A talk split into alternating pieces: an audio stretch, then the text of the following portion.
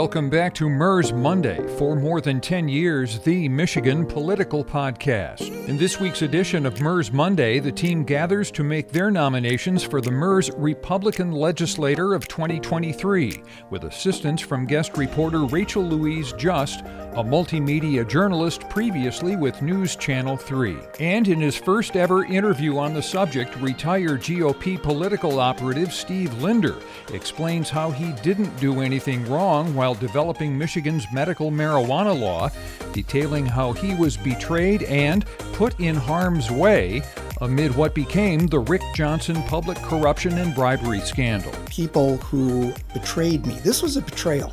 Rick Johnson betrayed his oath to the, to the people of Michigan. Now, here's MIRS podcast host Samantha Schreiber, editor Kyle Melinn, the boss John Reurink, and House reporter Danielle James. Thank you so much, Mark Bayshore, for kicking off today's episode of the MIRS Monday podcast where we are continuing our Legislator of the Year series by naming our Republican lawmaker of 2023. We are with our House reporter, Danielle James, the boss, John Reurink, our editor, Kyle Melinn, and our media guest for this week, the phenomenal Rachel Louise Just, a multimedia journalist who was previously covering Michigan's capital and politics of News Channel 3 and will now be leaving us in the Great Lakes State, which a lot of us are pretty sad about. Rachel Rachel, how are you feeling? It's it's sad to think about leaving this great community behind. I've made so many wonderful I friends honestly here. So, what do you think it was your favorite thing about covering Michigan politics? Well, I don't like to be bored, so this is a very good place to be working. Uh, I, I, it can be a very hectic place to be covering, um, especially when you are in TV and there's kind of just some more aspects of coverage that you have to include in your day. But I was never bored and I was always learning something new. And what more can you ask for from a job? I first met Rachel on my first assignment as a full time reporter here at MIRS. And an amazing first time full time assignment. I was covering the Rudy Giuliani hearing on election corruption in the state of Michigan back near the end of 2020. And I showed up late. So I didn't get there in time to be put into the media room. So they put me in the general resident, like overflow room. And I found myself getting completely circulated by a bunch of like election fraud activists that all had their cell phones in front of me and were like, what do you have to say to explain for yourself? And I'm like, I, I don't know. I'm just here trying to report a story. So I was a little bit frazzled. I was a little bit overwhelmed. Um, I think I messaged you, Kyle. I said, people are yelling at me and yeah. I don't know what to do. Yeah. And I ran into the media room, and the first person I saw was you, Rachel. And you made direct eye contact with me, and you were just like, Are you okay? that was my second week on the job. I think maybe the third week. So I was also in that same boat and I just happened to be in the media room, but I was definitely experiencing the same things that you were outside. Well, this is very sad that you are leaving us. I hope that you have brighter and sunnier things ahead. But the uh, the Capitol Press Corps will not be the same. We were better with you, uh, and not without you. So best best wishes going forward, Rachel. Thank you, Kyle. I appreciate that well, we're going to kick off. So, Republican Legislator of the Year with someone who had no shortage of Republican things to cover in the State House, Danielle James. Who are you nominating? Yes, you know, I'm honored to be starting us off yet again, and I will be nominating Representative Graham Filler from the 93rd House District for Republican of the Year. And this was sort of a tough decision because I felt like despite holding the minority, there were so many Republican members who really stood out to me because of their level of activity, like Representatives John Roth, Tom Kunse, and Representative Andrew Fink, who I've heard was a bit upset about not winning our freshman award last week, despite not being a freshman. But I nominated Representative Filler because, in addition to being a very positive and welcoming presence on the House floor who will bring soda to the press corps during long session days, he has an incredible ability to work across the aisle and advance his policy priorities, especially with regard to, to judiciary and criminal justice reform. Filler, a third term House Republican, has sponsored 14 bills this year, including legislation dealing with terminated parental rights, drug treatment courts, and expanding sentencing guidelines for those who manufacture or distribute fentanyl or heroin. He was also involved with the House's version of the bill package allowing alcohol sales in Spartan Stadium, though the Senate's version of the legislation is what went to the governor, so he didn't get a PA on that one. And Filler has three public acts. His first on House Bill 4123 was part of the sexual assault prevention and training package introduced in both chambers.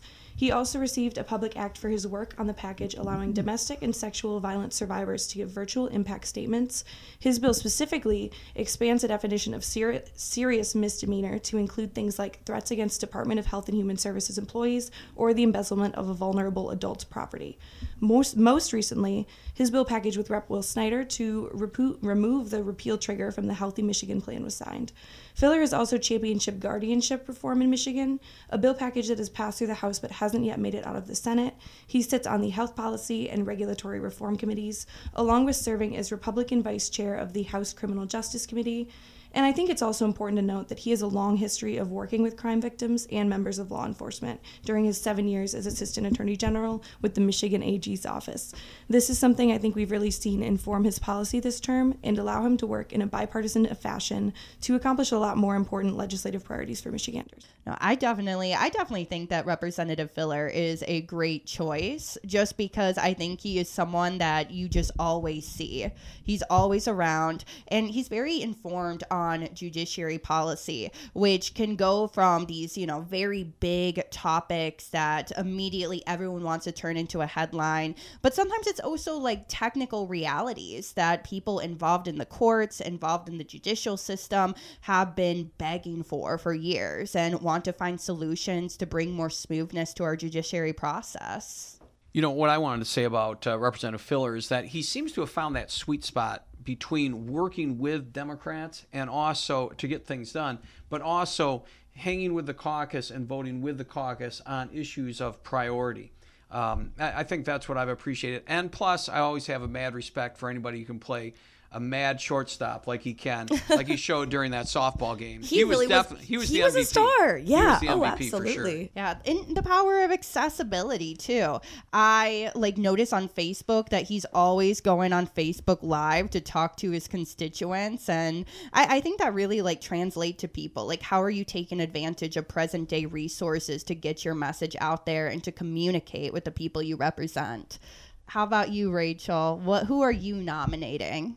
I am nominating Representative Tom Kunse. He is a Northern Michigan Republican. He's a freshman. I think as a freshman, he's really stood out. I, I talking with other colleagues in the press corps, he's a name that we now all know, which is is impressive in a time where Democrats have the majority in that chamber and he's a freshman so he has made his mark. He specifically i think has really made his mark when it came to the transparency legislation prop 1 implementation. He was very for taking that a lot further, uh, along with many Democrats. And I think that that was an interesting unifying issue, especially amongst these newer freshmen this year. So many of them were like, we want more from this. And he was one of the leading voices in that. He also is one of the people who I remember recusing himself because he had a conflict of interest, which you don't often see happen in the legislature.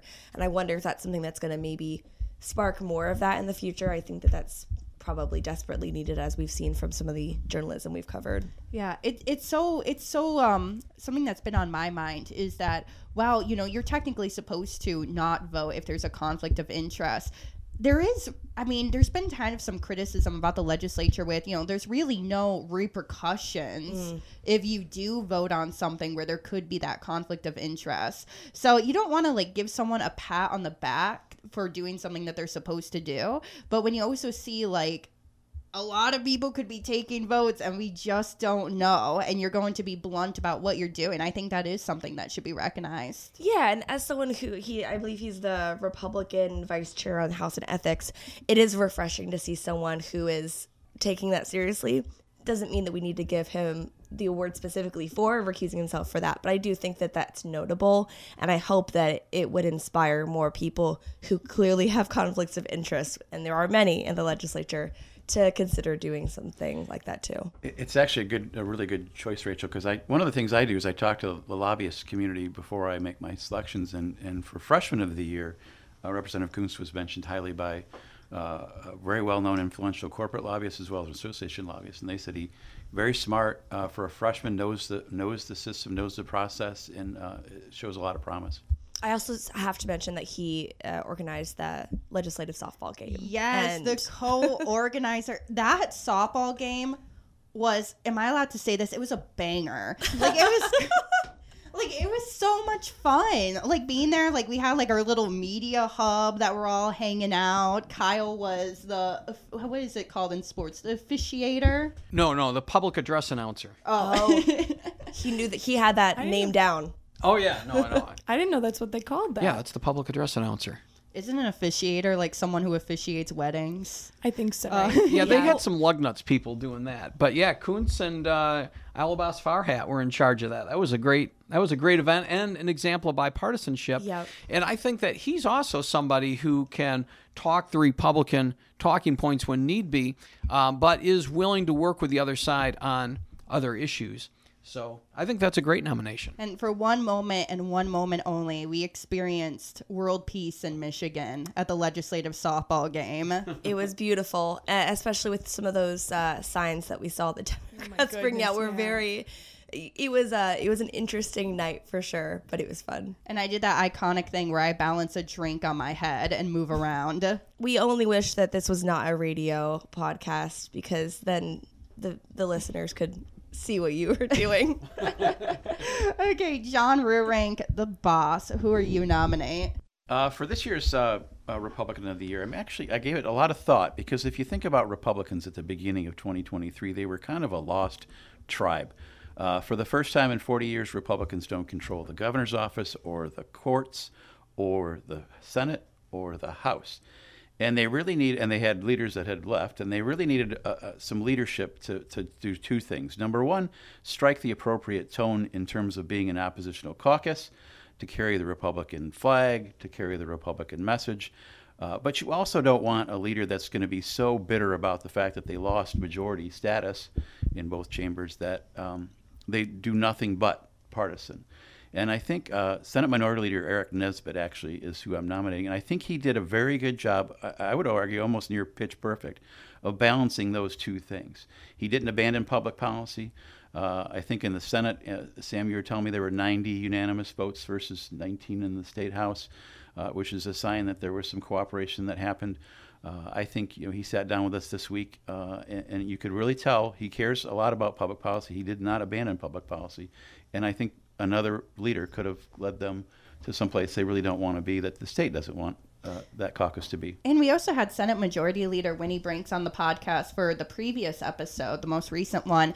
And when asked about what her relationship is like with Senate Minority Leader Nesbitt, she kind of just said like it's it's pretty great. You know, she didn't have complaints. She didn't pivot to saying like, "Oh, it's cordial."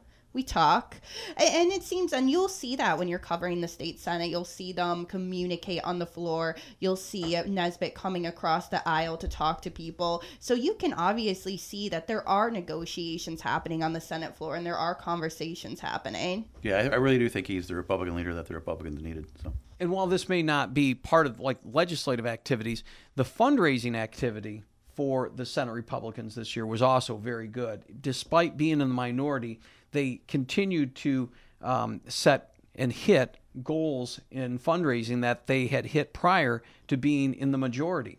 So, despite being a minority caucus, they were raising majority like funds, uh, which puts them in a position to do well if redistricting rejiggers the map or and, and we have an early uh, election or you know we just continue on and look into 2026 so uh, he's done a good job on that front as well as far as raising money and the utilization of the immediate effect tool. That is something i personally nerd out about and and it's kind of interesting because while we've covered democrats in the minority i really feel like this year we ultimately learned about what is the true power of immediate effect in the state senate. Because because of the present day party makeup the Senate, there needs to be at least six Republicans to come to the table to provide legislation, the support to be enacted immediately without having to wait 90 days until after adjournment. So I think, you know, you saw, for example, they knew what they wanted. They wanted an automatic income tax rollback. And there was a tax plan being pushed by the governor and Democratic leadership that would have basically halted that and it wouldn't have taken place. So Republicans utilized the tool that they had and were able to get it done.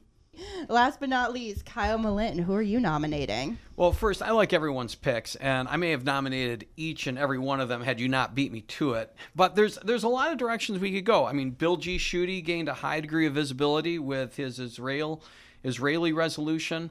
Um, and then I admire anyone who can run a marathon on a busted kneecap. So there's that.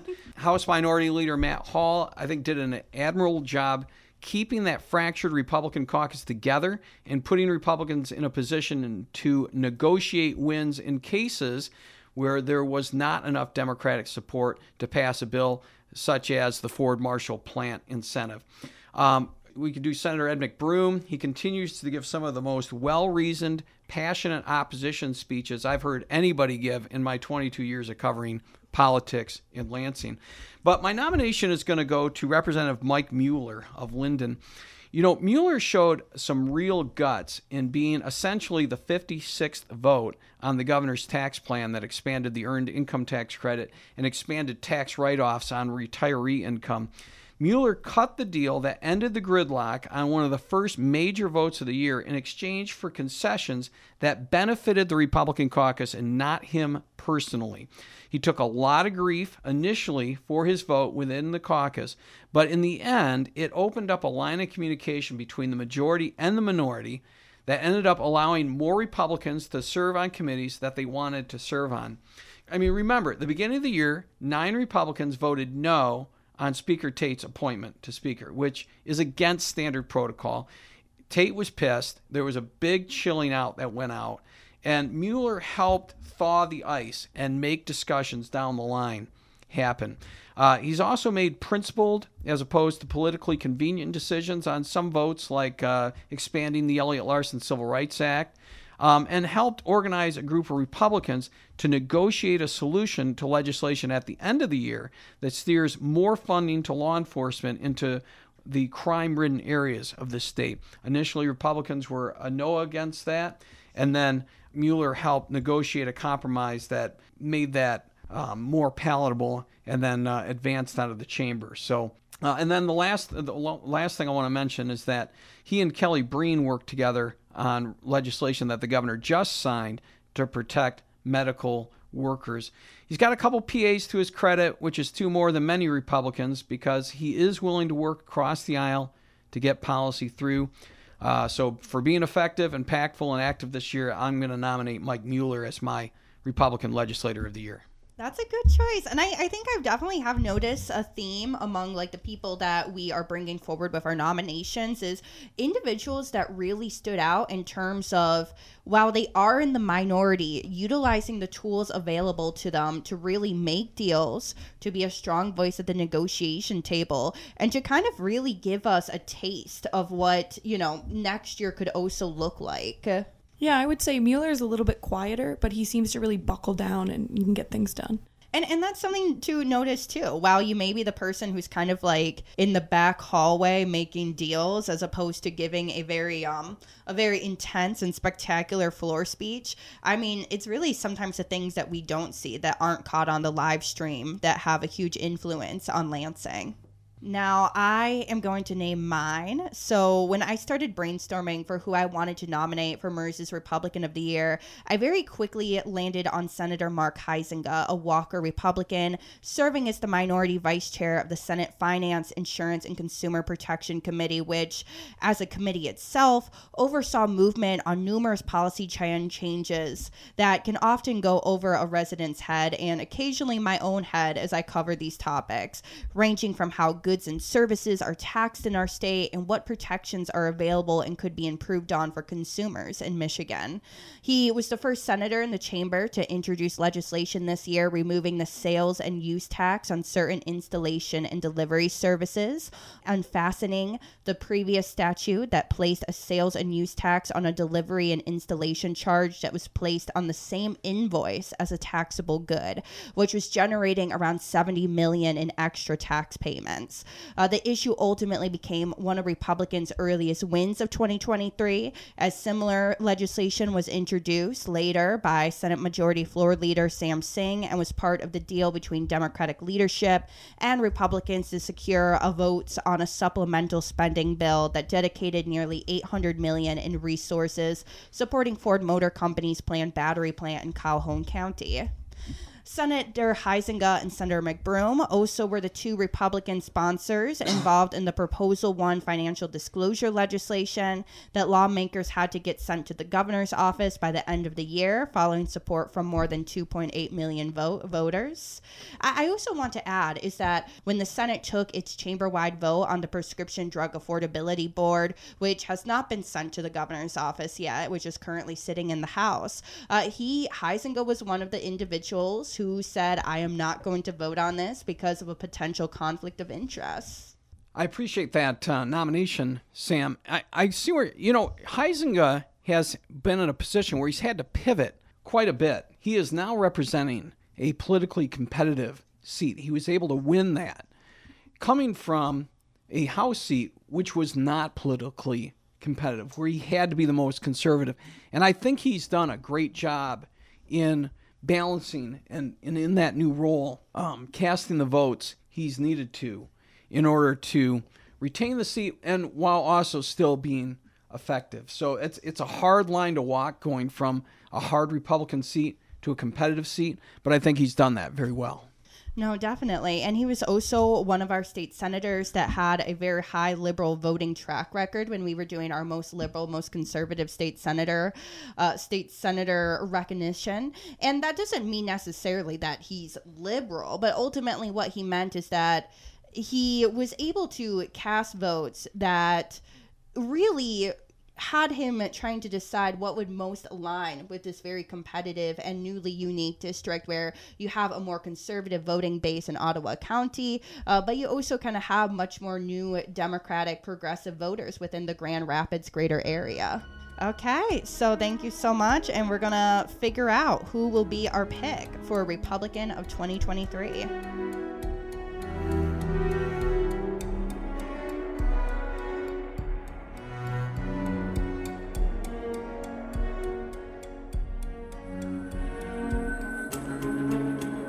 This was a pretty a pretty hard decision to make. A lot of us brought up really valid points, and we were kind of going back and forth. There was a few different tiebreakers, uh, but ultimately we decided that our 2023 Republican Legislator of the Year is going to be Senate Minority Leader Aric Nesbitt.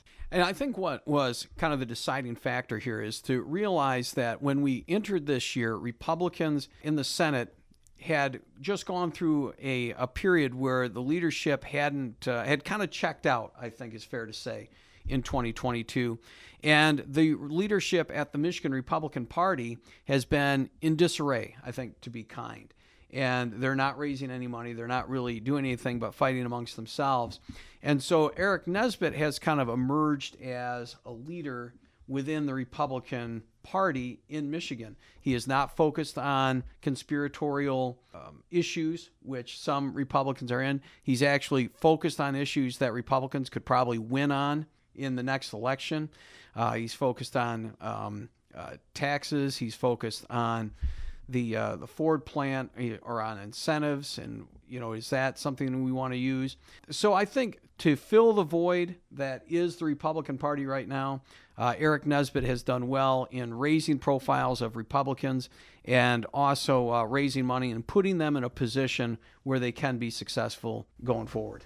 No, I agree with kind of the points that you made, Kyle. And also, again, to kind of talk about where we were last year and where we are now, we talk a lot about the legislature adjourning early this year. However, last year, we here at MIRS found that there was a record low number of active session days as well. So here you have Senator Nesbitt, who is someone who is both was opposed to that early adjournment, but is also someone who really seems that he wants to be there. He wants to be in the Capitol. He wants to physically in person be there and doing things, even as a minority leader. That presidential primary decision, where he offered an alternative on the presidential primary, and then also realizing that if they had voted yes on that, that they would have put his own party in a box. So he couldn't vote with the immediate effect to make the presidential primary February 27. That would have screwed the Republicans. And then by denying immediate effect and forcing Democrats to adjourn early, you know, that's that's more Democratic policy that ended up not being able to get passed. Now, you could say, well, it wouldn't have gotten passed anyway because the House is 54 54.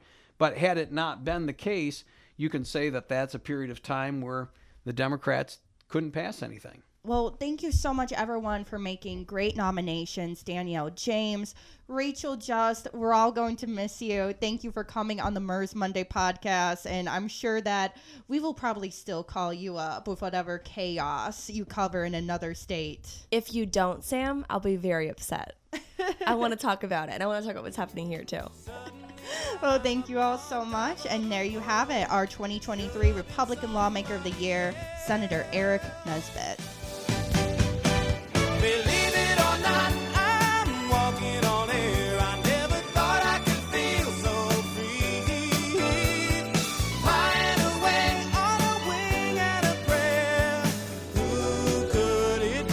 Today, we are joined by Steve Linder, a Republican political and business consultant. He's here to talk about how Michigan's cannabis law came to be and how individuals involved early on attempted to corrupt the process, ultimately resulting in the Rick Johnson scandal, where four defendants have been sentenced, including Johnson, the former Michigan House Speaker, who was sentenced to 55 months in federal prison for taking bribes as he served on the Michigan Medical Marijuana Licensing Board.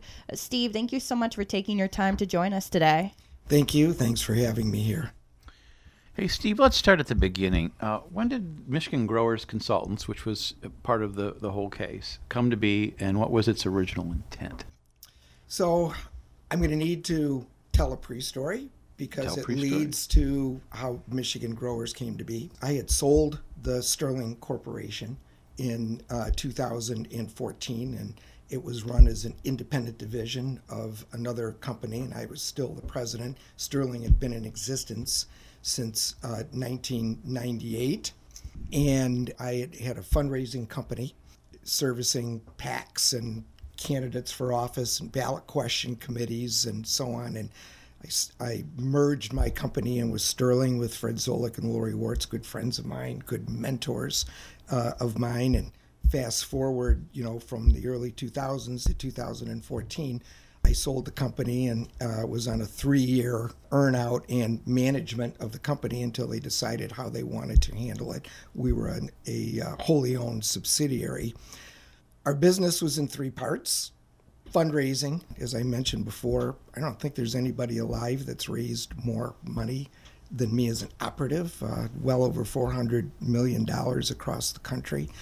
We had a uh, campaign management uh, arm that did candidate campaigns, but our biggest client had, had been for years the Senate Republican Caucus, where we did all of their fundraising and all of their strategy and all of their media but we also had a very substantial issue management practice.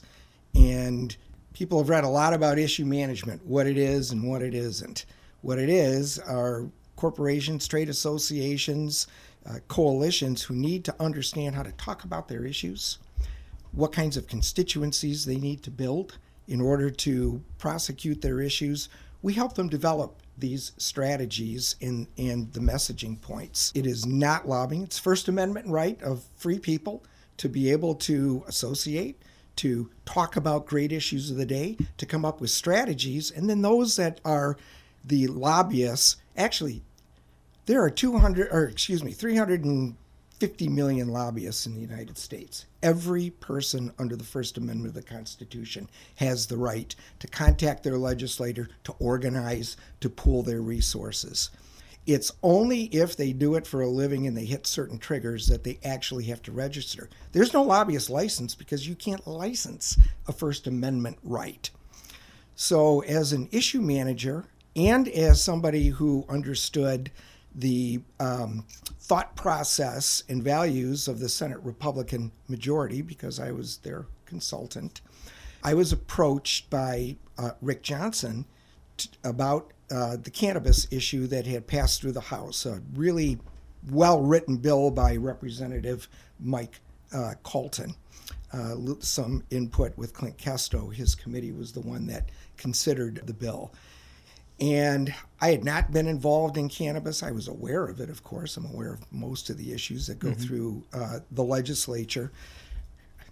I've been a recovering substance abuser for almost four decades, so cannabis really isn't my thing. But I became convinced by Rick and others, business people, that because of the massive violations of the 2008 law, which decriminalized cannabis, all the dispensaries that you saw on the streets in Michigan, they were illegal. I went back and read the law. Dispensaries were specifically prohibited. So why were they there? It's because law enforcement didn't quite understand the fact that even though it was legal, you weren't allowed to sell it. And where mm-hmm. did these dispensaries get their product? From people who grew it illegally or, or caregivers. And that it got to be such a problem money laundering, prescription mills, that, like alcohol and like gaming, people believe that now that the toothpaste was out of the tube, the best thing to do was to regulate it. Mm-hmm. Regulate it, create barriers of entries to attract good, you know, good, solid, successful uh, business people, create jobs, create revenue, create tax revenue uh, for the state. And once I heard that argument, I became convinced that that was the thing to do. So Michigan Grower Consultants came out of that then. And so who are the principals? What roles did they play? Well, there's one connecting piece. I'm sorry. I, I, I need I have one chance to get this right. I ran this coalition along with Sandra McCormick. It had already been in, in existence, and we pulled all the stakeholders in. It's important to know cops, local units of government, healthcare professionals, so that the bills that eventually came out of the Senate, which was a substitute package, did everything that it was supposed to do. But the most important thing that it did it is it was supposed to drive out criminality.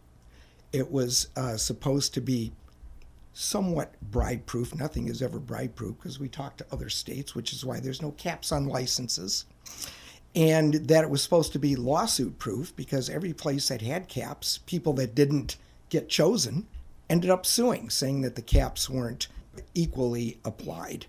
Once the bill got passed and my earnout was up, two guys that had been sitting at the table with Rick Johnson and, and many others uh, were two young lobbyists, Brian Pierce and Vince Brown, who had been chiefs of staff to Bob Kozowski and to Klint Kesto, talked to me about maybe forming a business to help the people that would be the poster children for new licensees navigate the process. Mm-hmm. And I thought, you know, I've been involved with young people before, wanted to train train up these guys. I kept my own business. They kept their own business, which became a problem.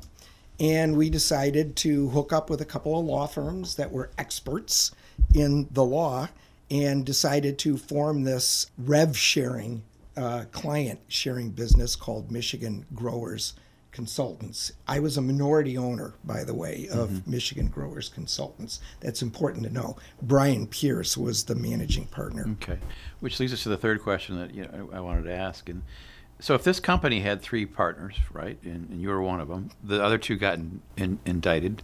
The third, you did not. How did that? How did that happen? How did that come about?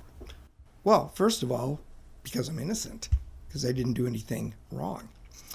And again, going back to the law, if you look at how you how I helped craft a piece of legislation to make it so that only people that could get land, that could pass criminal background check, that could be well capitalized, that could, you know, assemble legal financials, could get through to a recommendation to the board. Remember, the board was at the end of the process. You didn't get to the board until you got through a four to eight month process through LARA in the Bureau of Medical Marijuana Regulation, and you'd already invested millions of dollars. If you got through that process, your chance of getting a license was 100%.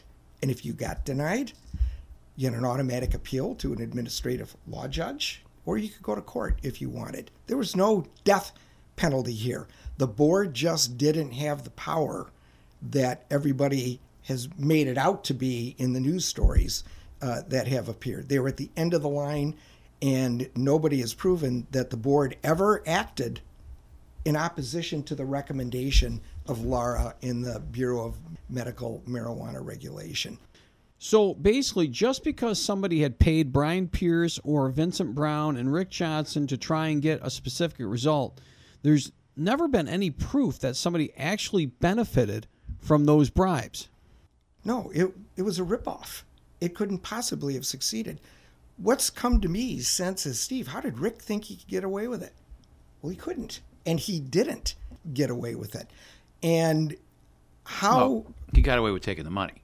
He got away with taking the money, didn't but he deliver- couldn't he deliver. the deliverables, He, though. Eh, he, he could not deliver. And part of the reason that this thing kind of blew up, if you will, I started to discover some very troubling transactions out of our company and conversations that I had with Brian. And I did not have the books or the financials. I could have, but you know, it was not my job. We had an accounting firm, really good accounting firm, and Brian was the managing partner. It was really just a money in, money out business. And when I finally uncovered through a, a series of, of investigations that I did, I realized that money had been misappropriated and false entries were made into our account. And we had a fairly ugly confrontation. I assembled a meeting with former FBI agents and former sheriff and an attorney, and I laid out all of the allegations, which was in a Detroit News article, of payments that I, I didn't understand. I didn't understand what they were for. I didn't understand why we were making them. And uh, blew up the company very publicly. I distributed this memo widely in Lansing so that Brian couldn't work and uh, kept very detailed records of all of this and at the appropriate time made those available. At any time, did you negotiate a deal with prosecutors in front of a grand jury or go in front of a grand jury? No and no. But did you say that you didn't negotiate a deal? Uh, did you bring this to the attention of law enforcement? Uh, and if so, what did you find? I did not go directly to law enforcement because what I had found was still only part of the story. What I saw was troubling, was unethical. What was relayed to me uh, in our confrontation was still just hearsay. Nobody ever said we gave money to Rick for this, and uh, uh, so you know it's it's very difficult to go until you have absolute hard facts. When it came time to present those, they were presented. In covering this whole thing, what do you, where do you think the media uh, either got it right or got it wrong? Well, it's a long answer. I'll try and keep it very succinct. There's really two pieces, uh, uh, three pieces to this. One is they never really talked about the barriers of entry. Kyle, you were the only person anywhere that talked about the barriers of entry and off the record. I looked at it and I said, "Bravo! Somebody finally understood the law." And the the fact that only qualified, well capitalized, successful business people that had not committed crimes within the period of time could have received a recommendation and a license. That was just completely missed. The way the stories were written, it sounded like the board was just reaching into the pile and skewing the process. They were a rubber stamp. That didn't pretty much. Not they still had to vote, and they could have overruled uh, Lara, but they didn't. There's no evidence of it. I haven't seen it. No, I haven't gone back and looked at the transcripts of every every meeting, but enough time has gone by. Somebody must have done that, and nobody has ever brought forward every any evidence. So the barriers of entry preventing this was one huge miss in the story, in my opinion. The second one, as I mentioned, nobody has ever demonstrated that for all the money that was detailed in the documents that uh, the court had that had been uh, transmitted to these various entities resulted in any licenses being awarded that weren't earned or denied that weren't supposed to be denied. That's this this and the third part, which is again troubling and which has been most troubling to me. I've had a very long political career and I've been involved in things that a lot of people the press and others don't like, and that is the raising, pooling, and and deployment of dollars to speak to citizens about great issues of the day or about issues that legislators might take. And because I'd been doing that for so long and, and I was doing it during the period of time that all of this was taking place, there's been a conflation of the two. All of the funds that I raised and deployed uh, for the up to the 2018 election were for Senate, period legislators don't own 501c4s boards own 501c4s they have to go before the irs they have to get they have to get certified. And so this this narrative that you know this was a legislator affiliated c4 it's not. A board still has to make an approval. And you know my last election cycle 2018 which was the last successful cycle we deployed almost all of the money that we had raised you know, I, some of the Democrats uh, have been joking with me that I should have stuck around one more cycle because, uh, you know, of course, you know, under the Shirkey uh, campaign team, they lost the Senate for the first time in, you know, in 40 years, and and uh, uh, there's been an issue of some of the money that went through the C4s going to this unlocked Michigan. I'm not suggesting anybody did anything wrong. That's between the attorney general and and, and the other parties. But uh, nonetheless, that's an awful lot of money that didn't go into Senate races. Now, out of the payments involved in the case, though, how many were made out of the funds of the Michigan Growers Consultants? To be honest with you, I don't know. Uh, it's never been told to me because the entries were made in such a way that it was difficult to track. You know, uh, we looked at all the finances of the company once this thing uh, became uh, involved in law enforcement, and it was very difficult. It wasn't it it wasn't a lot, but I don't know exactly how much came out of there. But none of it was approved by me. Uh, none of it was deliberated on by me, and I didn't know about it until after the fact. But you are a minority member and you are a person who was involved with this Michigan growers, right? And what was done without your knowledge? Correct. I did not have the checkbook. I think you've addressed uh, uh, some of this already, but um, it sounds like you're fairly convinced that A, Rick Johnson couldn't have successfully pushed through an unqualified applicant. Uh, but B, what safeguards, I guess, does Lara have in place to make sure this process rolls forward the way it should? I mean, you were there for the crafting of this legislation. Well, it became very clear the board wasn't working, and it, me and a couple of attorneys actually went to the administration at the time and said, You should probably get rid of the board. We got stuck with the board. The legislature was very concerned about something illegal now becoming legal and needing some citizen oversight and not just you know people in in administrative agencies managing this perfunctorily and uh, you know the board was never a good idea. If you saw my testimony that i gave in kansas they had asked me to come because i knew the sponsor of the bill and they wanted to know what we did right and what we did wrong. And i was very clear in that testimony which is now posted that um, the board was quite frankly always a bad idea and it turned out to be a bad idea. Once the board was eliminated by Governor Whitmer in the first quarter of 2019, then uh, she, you know, everything was now contained within the agency. And it was always a closed loop. Once an application was submitted, mm-hmm. nobody outside, including the board, ever saw them, from my knowledge, because you had the Riemann Company doing the forensic financial check. You had the FBI and Department of Homeland Security and state police doing criminal background. You know, you had all uh, you had uh, Treasury looking over business plans and demonstration of capitalization and, and, and pro formas.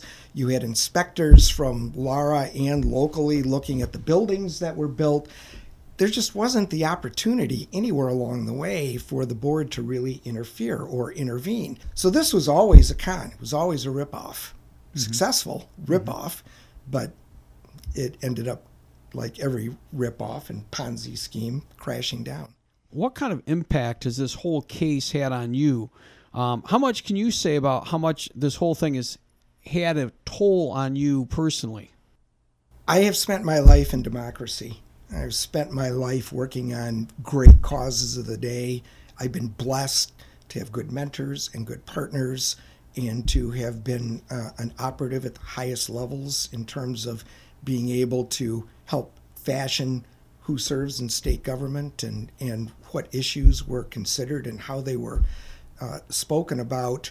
And I was an activist. Activists don't always make friends, depending on what side of the issue that you're on. So you know, some people really like me and some people don't. I just always wanted to be that guy that people came to when they needed tough problems and they needed people that had resolve and commitment and, and, and thick skin. You know, I can handle all day long people attacking me for, you know, being the king of C4s or having my name, you know, on billboards because I want to regulate uh, caregivers.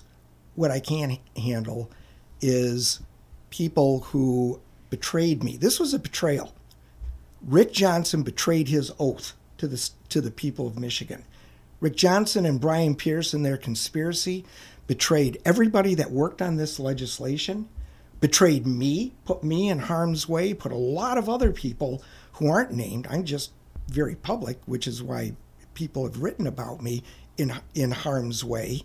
And anytime you are mentioned in the same breath as bribery, it's devastating, especially at the end of my career. Mm-hmm. You know, it's very difficult to recover. Now, people that know me know I didn't have anything to do with this. I had numerous people willing, if I needed to, uh, testify. Not that I'm a good guy, that's a small list, you know, but people who worked with me on every facet of this to demonstrate this just couldn't have happened. And if I put together a construct where it couldn't happen and helped put together a construct for rules where it couldn't happen, then why? Why would I do it? It's like building a bank that you can't rob and then turning around and trying to rob the bank, right? Just, it doesn't make any sense, but it's been hurtful. And I don't think that, uh, you know, the press can write a lot of things, but some of the accusations that have been made, you know, well, I'm an unregistered lobbyist. Well, bullshit. Prove it. I have every right to do what I did. I I've spent over $15 million on lawyers. I know where the lines are between advocacy and lobbying and campaign finance and election law and where they all intersect. I mean, one of the newspapers actually used Mark Brewer as a source to determine whether or not I, I broke the law. What's wrong with Brewer? He knows election law. He hates me. So why why would you go to somebody that you've tussled with, uh, and it, with no facts? By the way, well, you know, if he did this and did this, well, he may have, you know, done this. All that is is is sheer speculation. Uh, you had one publication uh, write an article who's next? It's like, step right up, make your bets. Who's next? You know, is it Steve Linder? Is it Arlan Meekhof? How dare they? I mean, seriously, based on what? Well, we've got these un, you know, anonymous sources.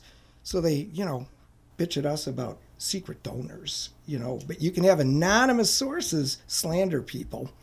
and I just thought the whole thing was was tawdry. It was uh, unethical, in, in in my opinion. And so the toll that it's taken is I couldn't speak out. You know, I was in, I had one audience. Mm-hmm. Okay. Your wife? Y- yeah, that's the audience. Yeah. so it's been very hurtful. I've had to make a lot of phone calls and explain to people how this happened, how this took place. And the fact of the matter is, I'm sitting here with you and they're in jail. That's all that really needs to be said, I believe. So, Steve, what did you uncover then when you took a look into what you saw Brian Pierce doing? As I said earlier, some very troubling things started to materialize in the management of Michigan Growers Consultants. People that we weren't doing business with seeming to interact with the other partners of the company. And when I finally did take a look at the checkbook, there were some payments that were not approved, not accounted for. And I confronted Brian about what these were. And a few of these checks went to JBJ Ranch, which was Jan Johnson. When I inquired about them, the response was, well, they're for bookkeeping. And quite frankly, we had accountants. There was no reason for this. There was no other explanation that was given. I'd never been exposed to illegal behavior before.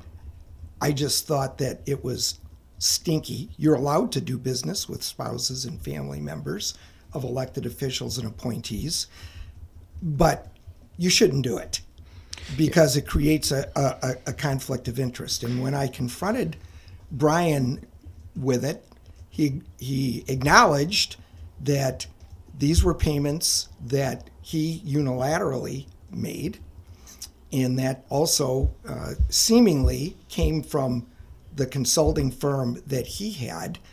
And at that point in time, I had sort of had it and was not going to be a party to anything that was unethical, possibly illegal. I was more worried about the, the lobby law than I was anything else because I'd never been exposed to truly criminal behavior before.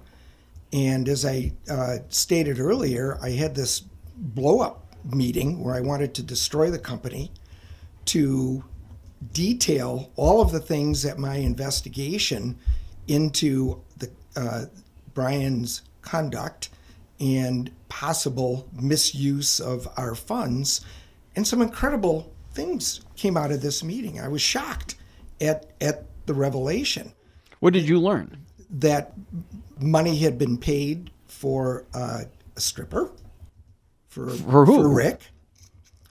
That's the way it was related to me. is- Just a stripper. A, a, a stripper. I was just absolutely stunned and floored that monies had been paid to Brian, presumably to be used to influence decisions. And of course, as I stated earlier, the decisions couldn't be affected by the board, and people came looking for their money. Is there what about the Batman? Did you was Batman brought up in this meeting? So at this meeting, uh, the term which I had not heard before, that you know Rick had been called Batman, I found out much later that Brian had been called Robin. Oh, they were So- Batman and Robin. So who who knew that you know the crime fighters gone rogue, you know, were sitting here, you know, in Lansing, Michigan, right in front of our eyes.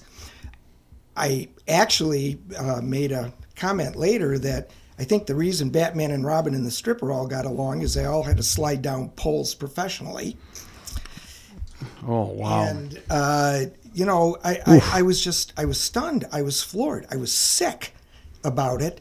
But this was all part of this blow up meeting. These revelations came out. They were witnessed. I detailed them, and uh, it even more convinced me that I needed to separate myself pretty violently from this group of people and make certain that we went back and tried to uncover any other potential wrongdoing. Why were they using code names anyway? Well, I, I, I don't know because how hard would it be to figure out who it was that you were referencing? So why use the code words? That's bizarre. Okay. You had mentioned that you were not pleased with some of the media coverage um, about this case, in particular, a, a story about what's next, like who is going to be charged next. What are you referring to on that? In the reporting uh, about Rick and Brian and John Dalaly and Vince being charged, obviously there was a lot of speculation. There always is. We're a gossip town, right? And people figure, oh, you know, anybody associated with these folks have to be involved. And I was really shocked and disappointed when Gongwer wrote an article that said, Who's next? and speculated on my name. I was furious. Well, we do those kind of stories in, in the political arena as far as like who would be next to run for, like, let's say U.S. Senate or governor. Who would be next to be charged in a crime? Who does this? With what information? And it turns out that, you know, whatever sources they used were absolutely wrong you know, as there was aspirations for regulation that, you know, evolved into aspirations for wealth and the corruption side of it all, I, it seems that the marijuana patients and the patient advocates were completely left out of that conversation and continue to be left out in the media coverage of this. Okay. Marijuana is not medicine. We call it medical to make ourselves feel good. Okay? It's not medicine. Prove it. You can't because it's illegal at the federal level and there's been no research on it. What would you call it if it's not medicine? It's pot. We don't know what the properties are. It can't be dosed. The reason we couldn't get the medical society to join our coalition, they wouldn't touch it. They said, We don't know what's in it. We don't know who's growing it. Do you know what the distinction in the law is between medical and recreational? Contaminants medical marijuana, or what we call medical marijuana, has to be tested at a, at a higher standard for metals, for pesticides, for pests, for all, all manner of contaminants. That's the only difference. It doesn't attest to the fact that it's uh, medicine.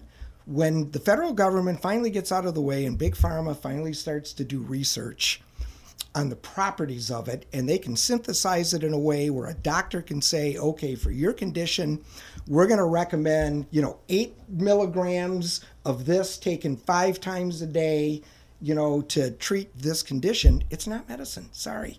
So call yourself patients. Let me ask you caregivers grow stuff in their basement with concoctions that nobody knows what it is. Is that how you if you had a heart condition would you go down the street to somebody that's grinding some stuff up in a bowl and a pestle and saying this is going to make you feel better well if you were in chronic pain you would try anything well, yeah, people go to Mexico and use Laetrile. That doesn't work either. So uh, it's kind of interesting. I think there's an ongoing conversation about like marijuana policy and what does the future look like. And I don't know, it kind of just seems that everything eventually turns into a a business at the end of the day that's what this was meant to be because the business at the time was illegal. It was illegal. Nobody was paying taxes. Nobody was reporting income. Doctors were flying in to the state and landing at small airports and charging huge amounts of money to write prescriptions for for medical marijuana. How how is that a good system? We were stuck. We were stuck with this mess on the street and the best option was just like illegal gambling just like illegal alcohol, and that was to create a regulated system where people were accountable and could protect public health and safety by having tested product. Seems that we're now full circle in our conversation. Steve Linder, thank you so much for taking time to come on the MIRS Monday podcast. Thank you for having me. And that's going to do it for today's episode of the MIRS Monday podcast. Thank you so much to the MIRS team, editor Kyle Melinn, the boss John Reurink, our house reporter Danielle James, and our guest nominator, multimedia journalist Rachel Louise Just for helping us nominate our Republican legislator of 2023. Also, I would like to thank retired GOP fundraiser Steve Linder for participating in his first ever interview on the early days of developing Michigan's medical marijuana law. Post production of the MIRS Monday podcast is by Mark Bayshore Audio in Okemos. Thanks to him for putting this audio together. Additionally, thank you to AT&T for sponsoring this and all of our other podcasts. Until next time, I am Samantha Schreiber.